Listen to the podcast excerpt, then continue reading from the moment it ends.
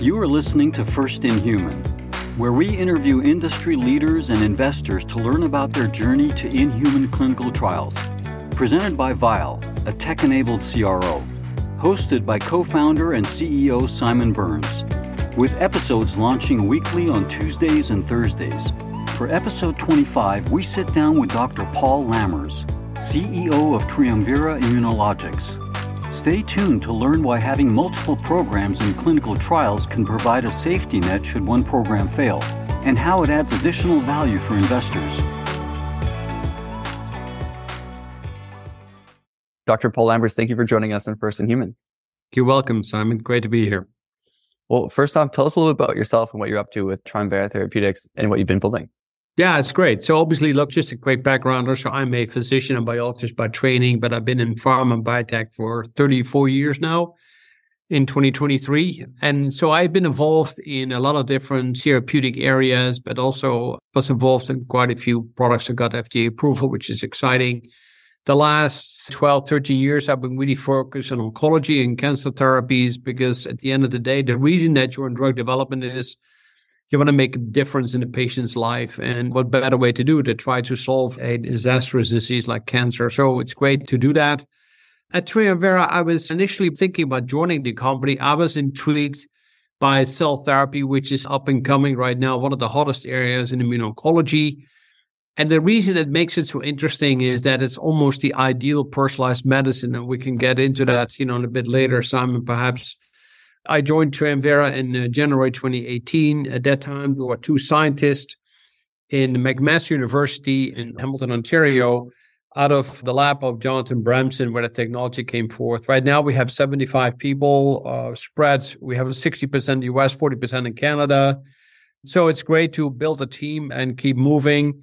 The nice thing is we're basically developing both autologous or patient derived and allogeneic or off the shelf donor derived cell therapies directed especially against solid tumors, which is a very difficult area to work and operate in, but it has the greatest opportunity. So initially we started off looking at heme malignancies with targets like CD19 and BCMA.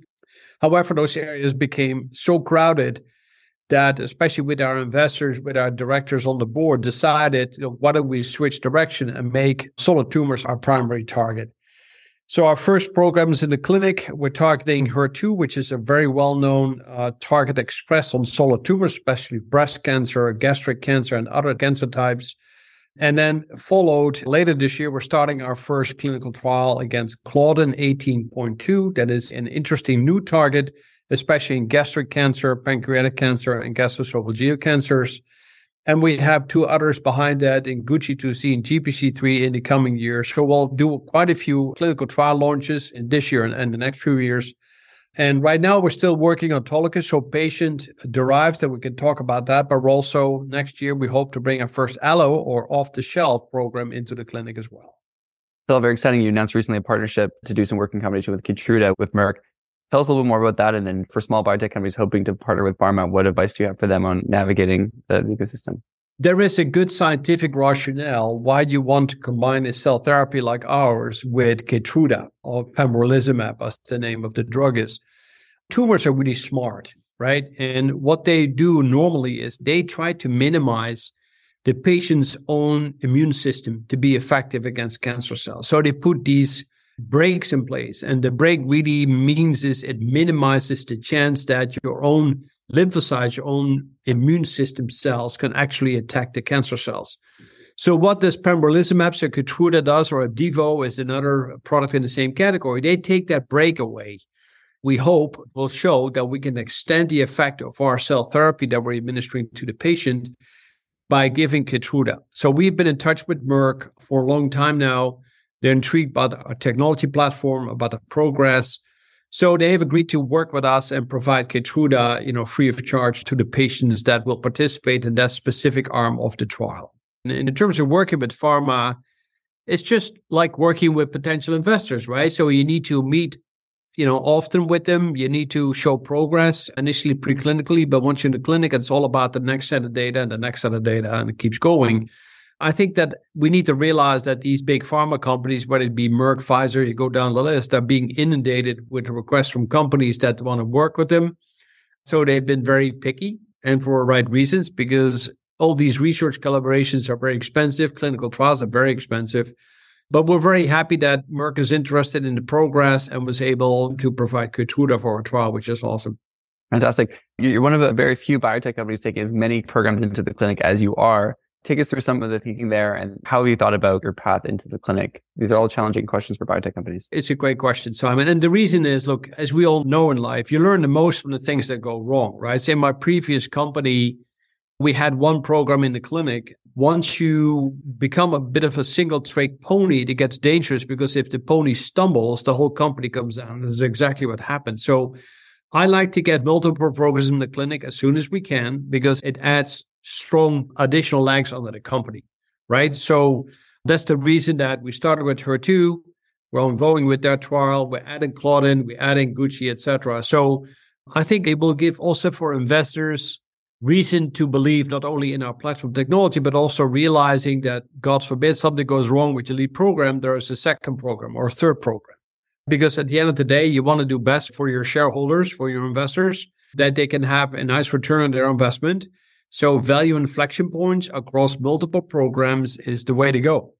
This is not your first biotech bear market. You've seen this before. Uh, you've navigated how to allocate capital through it. Yeah, it, you know, it's really tough, right? And it gets back to one of your questions about a challenging funding environment, right? I mean, what do you do as a CEO of a startup? I mean, first off, I would tell them, and in fact, I've given some talks to CEOs of startups here in Texas, is take a deep breath and hold on for the ride. I mean, it's um, it's a tough road, right? You need to meet with a lot of folks. You need to meet very often with these folks because sometimes it takes a while for the coin to drop that they truly understand the benefit of what you're trying to do. But as I said, they're always asking for, hey, you have money. Why don't you do the experiments and come back in six months, right? I mean, you hear that a lot, right? So I think you need to hold on to it for the ride. I think you need to make sure also that you develop a bit of an elephant skin because they can tell you things that are not so nice, but you should not let that deter you from being on this road trying to raise that funding. Because look there's a lot of fish in the ocean so to say and there's you know people interested and so please don't get sidetracked because somebody makes you a nasty comment about your technology the company whatever it is because that just happens that's life right once you do have investors, so you have inside investors, it's very important that they're willing to stay on for the ride as well. So are they sometimes willing to reinvest, you know, add? Because obviously right now in biotech, financing is really tough. So if they're willing to make sure you have adequate runway to get to this next value inflection point, that is absolutely key. And so therefore also in, they're very helpful because they have mostly their VC, so they have their own buddies, their own network for them also to make introductions and to follow up with some of these key investors themselves as well. I love this, Paul. Very pragmatic advice. Last question for you. We're in the clinical trial business. We think a lot about how to make clinical trials more efficient. Where do you think there's room to make clinical trials more efficient? And when you're advising early stage biotech companies who speak to you, what advice do you have on running clinical trials in terms of just structuring it, planning it, and making sure execution goes to plan? What's your typical advice? Well, clearly you cannot do it all yourself unless you build up a huge organization, right? So what happens is you need service providers. You need a clinical research organization that knows the business, that knows the site, that is easy to work with, easy in communicating, responsive to your questions, to your needs. So obviously then there's a tendency because some people say, well, if you go to a big CRO, they have all this experience. And I say, yes, that is so true. But there's a downside to that as well. Just from a cost perspective, they have a huge overhead. And guess what? You're paying part of that overhead. And the other thing that happens is if you are a small biotech company and you have, for instance, you have a number of CRAs that they're using for your study, suddenly a big pharma comes along and says, Hey, send me all the resumes of the CRAs you have, and I'm going to pick the best ones. And as a small company, like, where the hell did my CRAs go? And they just went to another project. I mean, that is very frustrating. You have a turnover in people, which is normal because that happens. But if you have two or three project managers, you know, in a year, I mean, that gets really frustrating because you have to take this person to the whole road again. You're starting from scratch. So working with a smaller, motivated group of people is extremely useful. And I think that pays off. But also you need to realize from a sponsor perspective, if you outsource it, you also need people to manage the outsourcers, right? A lot of people say, well, I gave it to the CRO and I expect him to come back in six months, 12 months with a beautiful study report that I can submit to the FDA. And reminds me of the Hertz commercial. Not really, right? I mean, really? Because you need to make sure that you stay on top of that. You need to have a small team of experienced people in your company that can talk on a daily basis with those service providers, whether that is for animal studies. So you need to have somebody preclinical pharmacology person in the company who can talk to the study director when they're doing a mouse study, say, hey, were the mice injected today? Was anything happening today with the mice? I mean, it sounds like simple questions, but they are absolutely critical for ultimately conduct. And the same on the clinical trial side, right? You need to have make sure that they follow what the FDA is asking for from the rules and regulations. All everything is done a okay. I mean, look, there are three key things in biotech or in clinical research: is cost, quality, and time. Right? You cannot create time as biotech, but it has to be quality. I mean, the good old Ford slogan was "Time is job number one." So your quality should never be questioned. It needs to be stand up any kind of scrutiny that the FDA will do or partners will do. Cost is important, but also if you ask for multiple RFPs for projects, don't go with the smallest bit because you may end up getting what you paid for, basically. So it's an interesting balance. And of course, experience pays off. If you would ask any head of R&D, head of clinical at a pharma company uh, that working with CROs, they may say, with a single CRO, you may have good, bad, or ugly experiences. You know, that's just also the nature of the beast, right? But if you have people that you like, work with, you know, are responsive, you have great calls, at the end of the day, your project becomes their project as well. So they need to have the feeling of ownership in your success as well. Could not agree more. I think the challenge of going between a big CRO to small CRO is exactly how you describe it. And then you pick a small CRO. The real challenge is, are they going to scale? Can they manage the scale? Mom and pop works well. You can always be hands on, but the question is, can you manage the scale? Last question for you. One of the key things that biotech CEOs are always asking us is, how do I know what to look for in the team? The CRO presents a team. What are you looking for on your side of the table when you're looking for the right team to partner with? Well, I think first off, you look at the experience, the type of studies that they've done, and how many times have they done them when it comes to the medical reviewer, so the clinical operations side of things. So if you're running a cancer trial, do they have a medical oncologist on the staff or on call that has been there and knows how to deal with it, that understands how also the, how the FDA thinking is? Your trial management, right? As I mentioned, the CRA is already the design of the study help there. Great communication is key in everything in life, including working with a CRO and obviously the interaction with the trial side personnel, the study coordinators, the principal investigators, all that is absolutely critical. Looking at safety, I mean, safety happens, right? I mean, adverse events happen. To what extent is really good to have that expertise on the CRO side to say, look, this is something that is part of the patient's disease and not directly related to your drug that you're administering, right? That's really, really important. Write up those narratives adequately and submit them on time to the agency.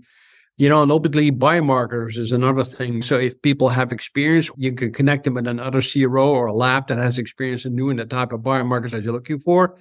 At the end of the day, it needs to be a really well-oiled machine between the different service providers. Because if you run a clinical trial, you may end up having 20 or 30 different service providers involved in various aspects of it, right? So that coordination and making into that well-oiled machine will pay off big time in the time spent far fewer frustrations with running your trial and getting ultimately to the results and the endpoints that you're looking for. Very wise advice. Well, Paul, with that, best of luck with Triumvira, and we'll keep watching as you guys progress into the clinic later this year into future years. Thank you again for joining us. Hey, you're welcome, Simon. Great to chat.